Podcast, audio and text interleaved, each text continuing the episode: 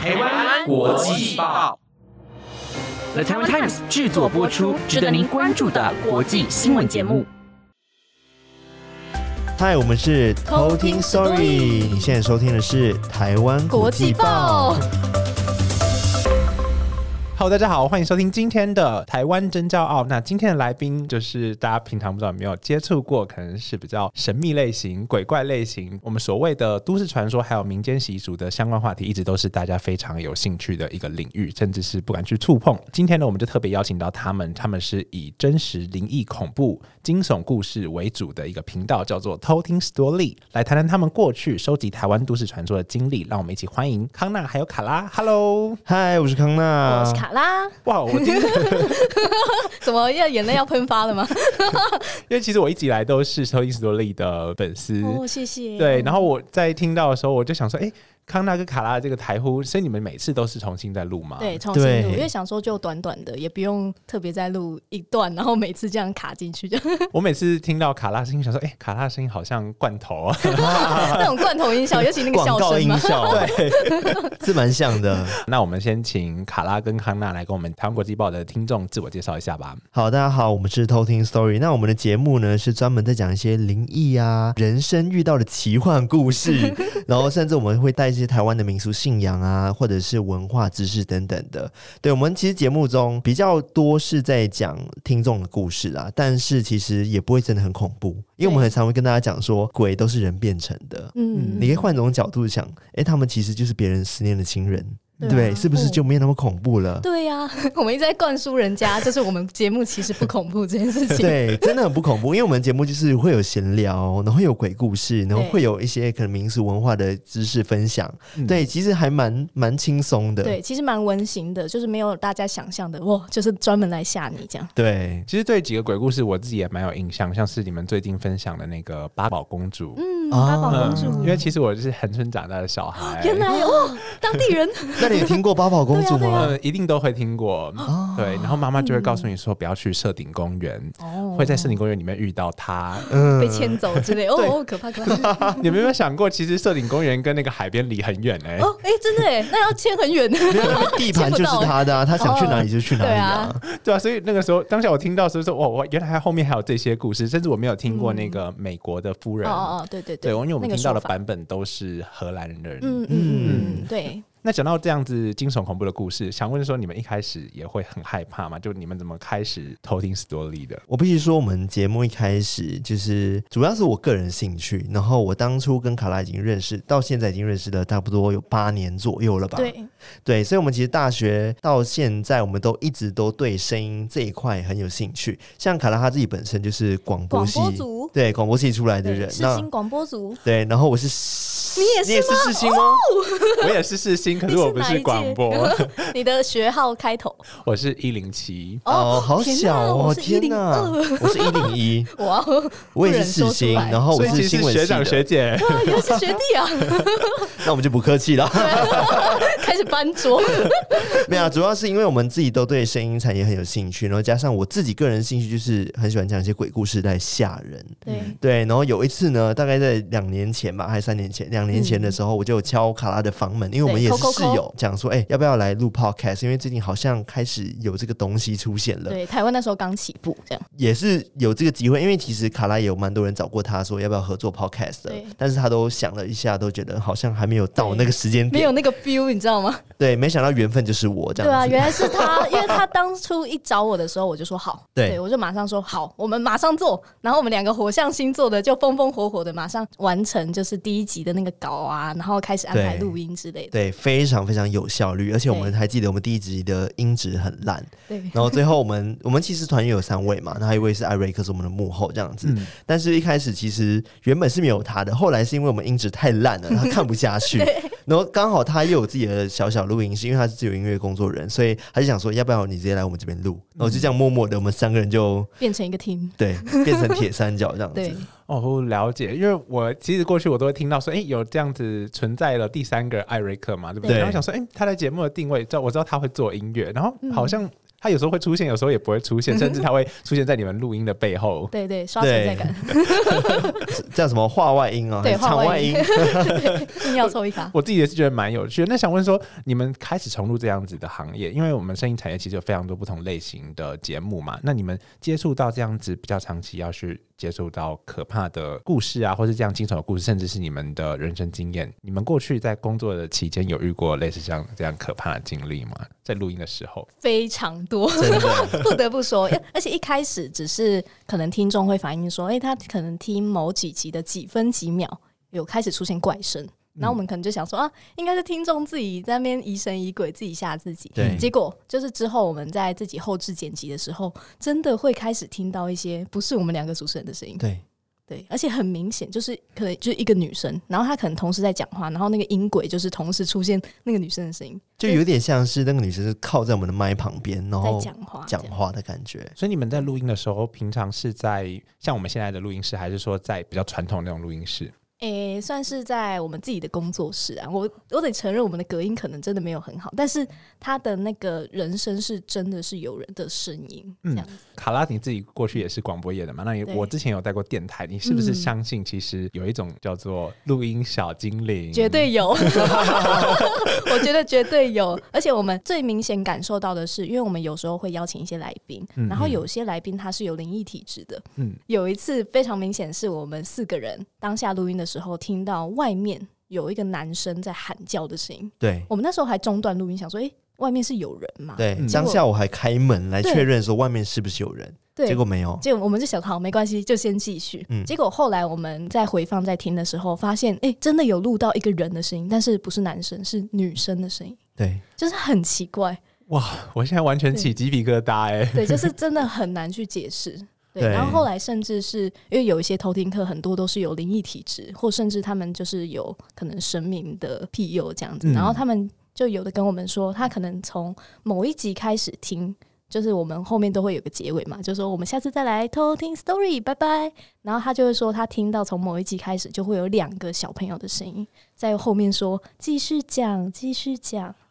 Oh my god！对，真的很常会有这样子的状况。但是到后期，其实我们蛮习惯了，真的是有点太习惯了。其实有听众我们反映说，哎，这集好像听到有小女孩声音，我们就哦，好的。对啊，我们就正常啦，因为我们都会觉得说我们在讲他们的故事，那他们想要知道说我们把他的故事讲成怎么样，所以他们来听是很正常的。对，因为随着我们也会去认识那。另外一个世界的一些知识嘛，然后我们就会觉得说，哦，越认识就越觉得说这些都非常的正常，然后都保持着一个尊重的态度去面对。就对，所以你要说我们一开始怕吗？其实是怕的。我还记得我们在录第一集的时候，其 实故事真的太恐怖了。前几集，然后因为我跟卡拉是室友，然后我们必须要自己录完之后走回家。然后我还记得那录完的当下，我们两个心都嘎嘎这样子。然后回到家的时候，我们连开门如果开太大声、关太大声，我们都会吓到。然后我还记得有一次，卡拉还问我说：“呃，我能不能去你的房间地板上睡？” 我真的怕爆。对，但是我们现在真的是那个叫什么抵抗力变得非常的好。对对，所以现在对鬼故事有一点点小小麻木。对，但是又觉得有些故事真的很精彩，或者是它的故事内容跟我们好像某个频率对到了。嗯，那这时候我们就会觉得哦。还是有毛骨悚然的感觉，对对，因为有时候真的录到当下，会觉得整个空间的那个气氛变得很奇怪，完全不同。对，就感觉说可以感觉到，好像他真的在旁边听。对，那现在呢？现在蛮干净的，没是因为他的这整个空间蛮明亮的。哦，真的吗？所以目前是没有。我现在有点半身麻，哎，真的吗？对，还是是因为太冷？我不晓得。嗯，还是其实是因为，哎，好了，那讲到这边，我也很好奇，就是你们在工作层面，你们有因为这样子的关系而特别去在乎，嗯，不能触犯到怎么样的禁忌吗？或是什么样的事项？或是我们在录音前可能会准备乖乖这样子的，比较偏向这一类的习俗。这真是好问题耶！理论上我们应该要很注意这些禁忌，或者是 理论上，理论上，但是我们什么都没做。一般来说，就是讲说，可能你在讲人家鬼故事的时候，你不能讲一模一样。对，因为你一模一样的话，有可能会把故事里面的主角吸引过来，来听你的故事。但是，因为我们节目讲究就是真实性，我们不希望讲一些夸张的故事，所以我们就希望说，大家可以听的都是真实听众分享的故事，所以我们都是原封不动的，最多是口语化调整，然后稍微的微微调之后呢，跟大家分享这个故事，这个是第一种啦。然后第二种话就是禁忌的话，你讲要乖乖这件事情，我们是不是后来有放乖乖？哦，对，那个是因为我那一天很想吃乖乖，所以我想说啊，不然就放一包在艾瑞克的那个电脑上面好了，所以我就帮自己买了一包，然后也帮我们偷听买了一包这样。我觉得禁忌应该是差不多是这些，像我们自己。身上也不会佩戴什么护身符啊，然后也不会可能就是录鬼故事前要去拜拜，什么都没有。对，我们就是保持这一个信念，就觉得说，哎，我们只要做好事，多做善事，然后我们也不是在讲一些不好的故事啊。对，我们在虽然说我们讲故事内容可能鬼的形象很可怕，嗯，但是其实听众给我们的反应就讲说，我们节目很常会在传递一种正面能量。我也不知道从哪里来的正面能量，突然他们都觉得被疗愈了，这样明明是鬼故事频道。对，其实我们有时候我们也。会去庙里偶尔去拜拜，但是我们去拜拜的时候，也是跟各个个神明去打个招呼，因为我们会跟他讲说，哎，我们会跟听众分享您的故事，然后希望把这些文化继续传承下去，然后希望就是你们可以。给我们一些庇佑等等的，对对对，所以其实嗯嗯，所以其实我们真的好像也没有因为录鬼故事，然后特别去准备什么保护自己的措施等等的。所以你们其实也会实地去探勘嘛？因为有听到过去的经验，嗯，实际探勘其实真的很少。对，目前其实对，因为我们其实也认为说，真的不能铁齿，不要太铁齿，对，不要太铁齿，因为 有可能你铁齿之后就会去撞到。鬼嘛，而且你如果去探勘场地的话，你打扰到别人，好像是不太好的，所以。再来，可能我们自己也很胆小，怕自己会先吓爆这样。对，然后我们也是觉得说，好了，没关系，我们就分享故事就好。那实际去探险那个部分，是目前我们还没有真的去做的事。了解。那所以除了鬼故事之外的话，你们平常也会在节目之间穿插一些都市传说的系列。那想问说，你们这些都市传说通常是从哪里获取而来的？因为我们从平常就会开始收集一些民俗的一些习俗的科普嘛。那我们在当中的时候，就有发现，哎，很多是都市传说相关的，但我们。就一直酝酿，想要保留到我们的一个新的单元，就是都市传说的系列，再去讲。所以我们找到了一个非常很赞的时机，我们就把它做成一个系列单元，然后做给大家听，这样子。对。主要的那些故事都是以我们之前有听过，但是我们并没有很了解它实际上它的背后的起源，或者是甚至它为什么可以这样子形成都市传说的原因，所以我们才把它做出来。同时，我们也有就是开放给听众敲碗，收集大家想要听的都市传说，然后再跟大家一起分享我们找到的知识。通常这些资料其实多数啦都是来自于可能网络上面，或者是其实一些书本上面其实都会多多少少都会有提到一些这些都市传说，但一般来说都不会太完整，所以我们就会透过各种管道慢慢把它统整起来，然后再把它可能甚至是国外的文章需要翻译等等的，然后再来跟听众们去做分享。对，嗯，那你们平常会有主题缺乏的时候吗？因为 鬼故事好像很多，可是好像大部分都类似。我觉得会有诶，而且尤其是像都市传说这样子，就是传说。故事本身它其实就有限，然后很多的匮乏的原因是因为它有的故事并没有我们想象中那么完整，它可能就是两句话，或者是它背后其实也没有什么很深层的原因，所以这部分也会被我们摒除掉。那这样加加减减下来，其实真的可以去完整的跟大家阐述的传说就比较少。对对，所以其实我们自己都会很发想不同的。单元内容，就比如说我们节目还会穿插什么海龟汤系列啊，或者是什么香蕉牛奶系列啊。香蕉牛奶大家一定不知道是什么，简单来说就是一个 类似这样子我出什么实呃人事实地物五个词，然后我们就就是主持人需要去 PK，然后就直接呃完全没有 re 过，然后一次过讲完整整个完整的故事，这样接龙这样子。对，所以其实有时候我们会稍微调整一下单元，然后就想说。让大家会有一些新鲜感啦，对。对。那你们尝试过用 Chat GPT 帮你们写？我跟你说，最近我才在我们的就是偷听文化的 Facebook 那个粉钻上面分享这件事情。就是呃，我有用 Chat GPT 就找一些海龟汤的题目，嗯，对，海龟汤题目，结果它。是需要先学习的，ChatGPT 他没有马上知道说海龟汤是什么。你跟他说，你知道海龟汤吗？他可能就给你一个菜单 或者一个料理，这样是海龟的汤。对，所以我就会跟他讲说，哦，海龟汤其实它是一个什么呃解密游戏，什么什么什么。他了解之后，他才会出题。但是我发现，毕竟 AI 还是 AI，所以它还是有很很多限制。然后。变成说，我觉得他出的题目感觉 OK，但是他答案真的是真的很烂。对，就是理直气壮的说瞎话。对，真的是 这样子。对，但是我相信，如果在以创作鬼故事来说的话，他应该还是会有一套可以。跑出来的公式等等的，对，对，只是我们目前没有用里面的故事，因为其实我们听众量的故事已经很大了。对，我期待有一天你们开一个新的单元。有啊，我们有考虑要可能有一集在用 Chat GPT 的故事来讲。对，对。那假如说你们平常都是这样子经典的惊悚主题，然后还加上都市传说，那你们平常也会收集一些路人跟粉丝的故事，因为算是你们很大量的嘛。那你们平常有？比较印象深刻的吗，就是你觉得说哇，这个人怎么发生这件事情，然后共感很深的。哦，有，我觉得我们最近一集，因为我们平常就会有一个单元是专门在讲听众投稿的，叫做偷听客 story。对，然后其中有个故事，就是这个听众他是有感应的，然后他讲的这个故事的事件其实是一个真实的社会案件，嗯，就是一个妈妈她骑车载着她的女儿，可能在路上骑的时候发生车祸意外，然后妈妈就直接。过世，当时那个妈妈的灵体就一直在出事的事故路段徘徊，而且徘徊很久哦，是从二零二零年一直到去年跨年的时候，大概二零二二年十二月三十一那个时候，他都一直还在那个地方徘徊。对，然后当初。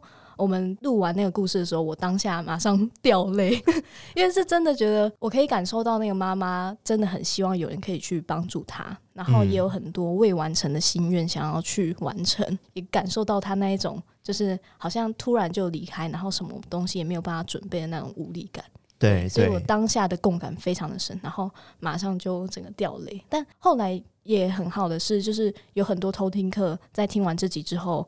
可能他自己本身有表示说，诶，他可能有认识在那个路段附近的公庙，然后也许可以去帮忙这样子，然后我们就会觉得哇，如果是真的可以去帮忙到他的话，那就真的太好了。对对，这是我们最近近期比较印象深刻的，大概前几集的事情而已。对，嗯，很近很近的近，对，但让我感触很深。那康纳自己本身呢？嗯，说听这种故事，我自己也遇到很多。印象很深刻的，啊，刚像刚刚那个就很血血腥之外，然后也很温馨，其实是很血腥的，就要听那个原版，因为嗯，因为他是他的角色是他在那个事故的现场，然后他是直接有被一些血溅到的那一种。对，所以也对投稿的那个偷听客来说，就是他的内心的阴影也蛮重的。嗯，确实是一个很大的创伤哎。对我们光自己讲都觉得哇，当下都有点反应不过来。对啊，就是真的很难去想象他当时的心情是什么。嗯嗯嗯。那想问说，你们录过那么多了，然后你们认为都市传说的定义是什么？因为你看，像我们刚才讲到的，我们会把它区别为成它是一个事故类型的鬼故事。讲它是鬼故事，好像有点点把它负面评价的，可是它其实是背后有一个呃很温馨的意义。那想问说，如果你要从一个鬼故事变成一个都市传说，你们是怎么样定义那个都市传说的？我觉得都市传说我们曾经有探讨过，就是它其实是不是真实的，但是因为以讹传讹而变成大家会去普遍相信的一个传说，但它其实不是真实的。对，因为这个可以从都市传说它的形成去开始，因为早期的人们他们可能。不像现在网络跟资讯获取那么发达，所以他们当时就是主要传播的方法就是人传人，就是哦你传我我传你，然后这样口耳相传之下，就慢慢形成了一个故事。对，但这个故事也有可能是来自于不同的起源，像是刚刚讲的真实事件也有可能，但是可能原本没有那么夸张，但在大家口耳相传之下，就突然变得哇加油添醋，然后很夸大。然后就会变成另外一个都市传说。之所以它会这样形成，然后一直被人相信下去，是因为这时候就会有很多见证人跳出来，他就会说：“哎，那个我也有看过啊，哦，那个谁谁谁就是受害者，就是我爸爸之类的。”就开始有很多见证人出来。但是因为这些人生经验，我们也很难去定说：“哦，他一定是错的。”我们没有办法去判断，所以这时候就是很难去否定大家的那个经验，就会一直流传下去。对，所以你听我们之前节目的一个。都市传说的主题的片头，你就会发现我们的开头是这样子：康纳说，卡拉说，大家都在说，就就有这个意思，讲说你说我说，大家都在说，这样子一直一直传下去，才会有这个都市传说的出现。都市传说有因为是华语地区或是东方西方，你们有地域性的区别吗？或者说哪个地方比较多啊？像是嗯，卡拉过去听过的可能是比较多台湾的嘛，然后康纳可能过去有听过马来西亚的嘛？嗯，我们其实。分享非常多国家的都市传说，像卡拉就蛮适合讲日本系列，对。然后我的话就很常会在讲一些欧美欧美。系列或者是东南亚系列这样子。对，其实 你要说哪里的都市传说比较多，我觉得都差不多哎，因为只要有人的地方就一定会有都市传说，所以这也是都市传说的一个共同的特色嘛，就是哎算是哎，因为应哎应该是说传说不管到哪里都有，但是传说怎么形成跟他们形成的内容的原因，可能就会因为地域性的不同。因为像可能以日本来讲好了，你有没有发现日本的都市传说很多的背景都是发生在学校，像是可能厕所的花子啊。或者是裂嘴女就会在你放学路上拦截你。对对，这个也有一个小小的社会背景，是因为以前日本治安还没那么好的时候，有时候会有一些孩童被绑架，就是在放学路中被绑架或掳走的一些消息，这样子。所以当时可能也会是因为家长希望说告诫小朋友，就是啊，你放学之后就赶快回家，不要在外面逗留，所以才衍生出这样子的故事。对，所以其实你会发现到说，现在都市传说蛮少的。那时候近代的几乎没有，是因为网络变得很发达了。以前大家没有网络的时候，他们只能透过我跟你讲，你跟我讲，然后你跟他讲，这样子传下去，所以大家没有办法去查查证，对。对，所以才会有都市传说这个东西出现。了解，那其实都市传说对我来说真的是觉得是一个很神秘的领域，因为我以前都会认为说都市传说或许它其实真的有这样一个很真实的故事的脉络在存在的，可是我们可能就只只知道某一个部分，所以我们认为说那个部分可能是比较不符合现实，我们会不愿意相信它，或是可能听朋友讲口耳相传，然后可能不太会相信它，类似像这样的类型。所以其实我过去一直对都市传说有兴趣，但我都是保持着一个好想有时候去试一试。你们以前有试过吗？就还是想要贴纸一下，例如四角游戏之类，但我们没有机会去玩，毕竟我们人不够。对，其实有非常多啦，那种都市传说挑战什么的，就很多 YouTuber 都有在做这件事情的。其实呃，虽然说他们结果好像都是没有什么事情发生这样子，但我们自己真的就保持一种不要贴纸的心态，所以我们目前没有真的去做什么很危险的尝试。对对，刚讲到的视角游戏。嗯，你知道什么是视角游戏吗？我我非常清楚。你有玩过吗？好啦，那刚才突然遇到了一些。嗯，设备上的状况这样子，那我们也就是大简单讲述一下，其实就是视角游戏这个事情。我觉得不管是哪一种都市传说啦，我觉得都还是要保持着一个尊敬他们的心态去看待。对，我记得戴牙套，整个人都已经开始大舌头，因为太紧张了。可能讲到灵异的东西就会有点紧张吧，然后氛围就有点冷冷的。我们回归到准备资料好了，就我在准备资料的时候，其实有看到你们也有推出自己的 Discord，现在。还是有吗？对我们 Discord 现在还在运行中，就是我们很多听众比较会用 Discord 的人都有加入到我们这个呃网页版，不是应该说它是一个社交软体，对，然后里面就是有很多的版呐，你可以自己去创一个新的版，你可以在里面聊天。然后像我自己，就是因为之前我们有接触一些投资东西，所以我们认识 Discord 之后，就发现说，哎，它里面的系统功能其实都还蛮好的，然后蛮适合拿来经营自己的社群的。对啊，对。后来我就尝试说，哎，把我们的听众也拉进去看看，然后就发现说，哎，大家好像都还蛮热络，然后会觉得说，在不同的版讨论不同的东西，然后自己会有自己什么想要的讨论的东西，都可以自己找自己认识人等等的，我都觉得挺好的。嗯，对，然后这样子也可以提高他们自己的互动率吧。因为我个认为说，虽然说听众他们可能喜欢听我们讲故事，但是我也希望说，如果听众们他们都一样喜欢鬼故事，那倒不如让他们也一起。来讨论鬼故事，那不是很好吗？对啊，帮他们找到同号的概念。对对，所以我们就以这个目标为准啦，然后就创立了这个社群，这样子。我发现，其实，在 Podcaster 里面用 Discord 是相对很少的 对，是比较少一点点，对啊？但我觉得，嗯，也是因为现在我们的时代的关系，有非常多不同的媒体和不同的平台，我们可以去尝试做使用。因为像我们过去可能认为 Discord 可能是拿来打游戏，对对，所以我当下知道说，哎，所以你们也开台了吗？没有不瞒你说，之前我们认识 Discord 是因为玩虚拟货币的关系，但这个经验不是很好，我就不特别分享。对对，但是至少我们在这个虚拟货币的过程中认识了这个软体这个功能啊，然后就发现说其实真的蛮好用的，而且其实现在很多年轻人就是小朋友也真的都在用 Discord。嗯，你们现在的年纪是讲 小朋友，硬要讲一下小朋友，是蛮小朋友的啊。我说那种国高中生都是小朋友啊。哦，对啊，你也可以叫他们小朋友啊，你也是小朋友啊。我想说，康纳跟卡拉其实超级年轻的，怎么会？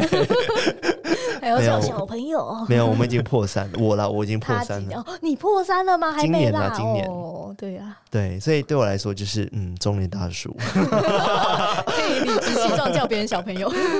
这是首次公开自己的，没有没有，大概大概都知道了，对，大家可以自己推算。是，嗯，那我这边有看到，就是在去年的时候，你们有跟漫画合作嘛？然后你们其实就是将声音的铺陈，因为你们平常就是声音类型，然后把它转成视觉刺激。那你们当时怎么会有这样合作的想法？嗯，其实不瞒您说，就是你特别喜欢漫画吗？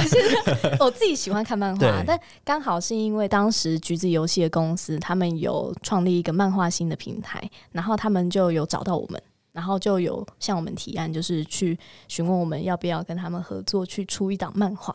那当时我们在听到这个合作的时候，觉得说，哎，可以视觉化。很不错，因为觉得说平常我们在讲节目故事的时候，偷听客们都是只能用声音先去接收，然后再自己去想象出来那个画面。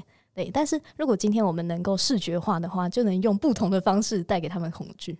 对对，然后那时候就认识的一个不错的一个漫画家，叫做雨，对，叫做雨，然后他就跟我们就是合作，然后创立的这个谁在偷看。嗯的这个漫画，他的那个画风也很符合我们的节目，就是走比较写实风格的。那你们之后还会想要再推出类似的计划吗？或是合作？如果以漫画来说的话，其实我们跟他合作，应理论上应该还在进行中，只是最近可能呃不晓得有什么状况，都暂时停更了这样子。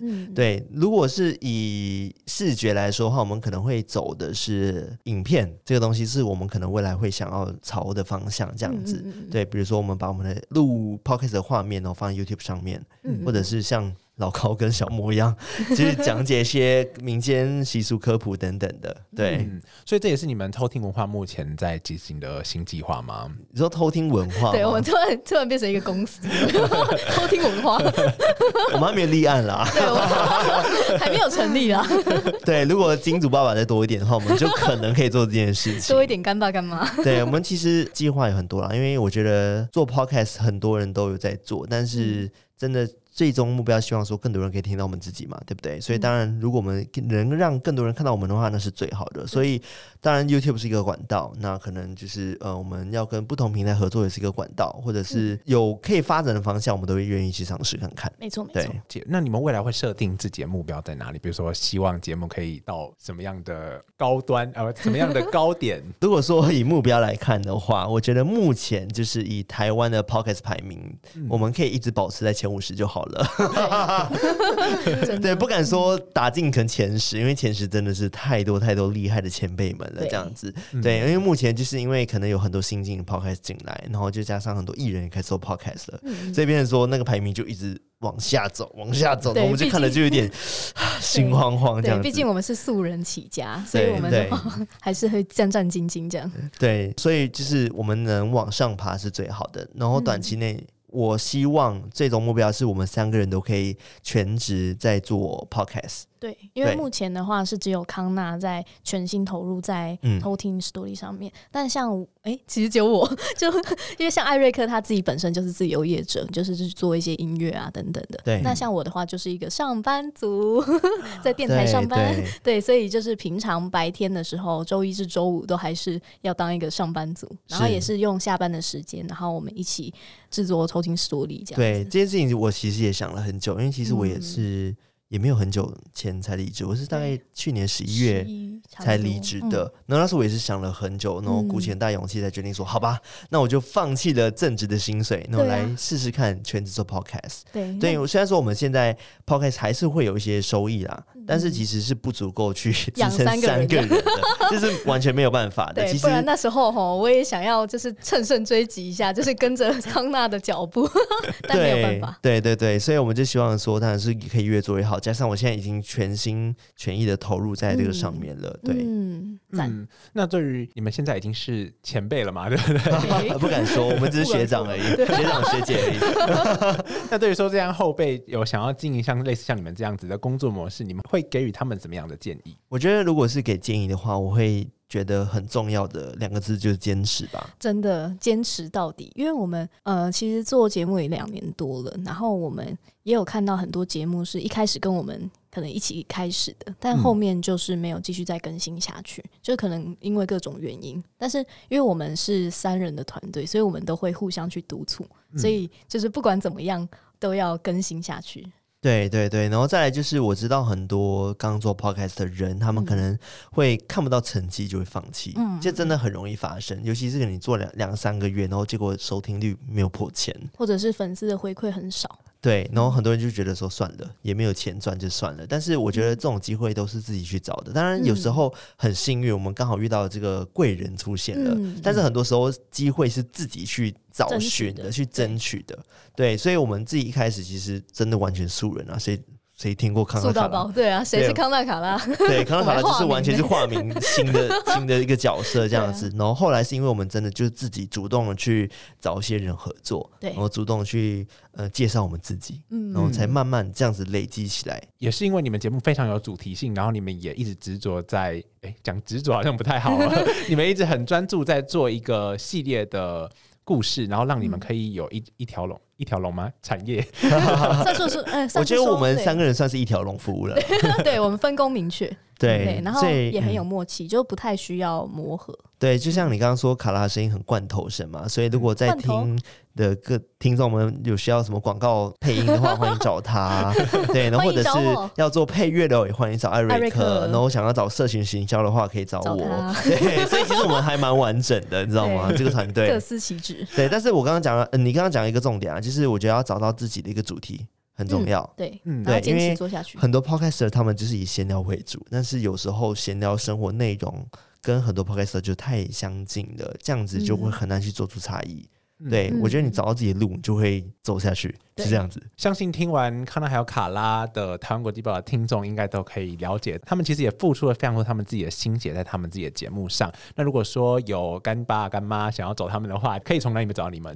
欢迎大家来我们就是先收听我们的节目，感受一下我们的那个恐怖的恐怖的感觉，然后还有温馨的感觉，对，有正面的感觉。但你会发现说，我们节目真的没有那么恐怖，没有那么迷信。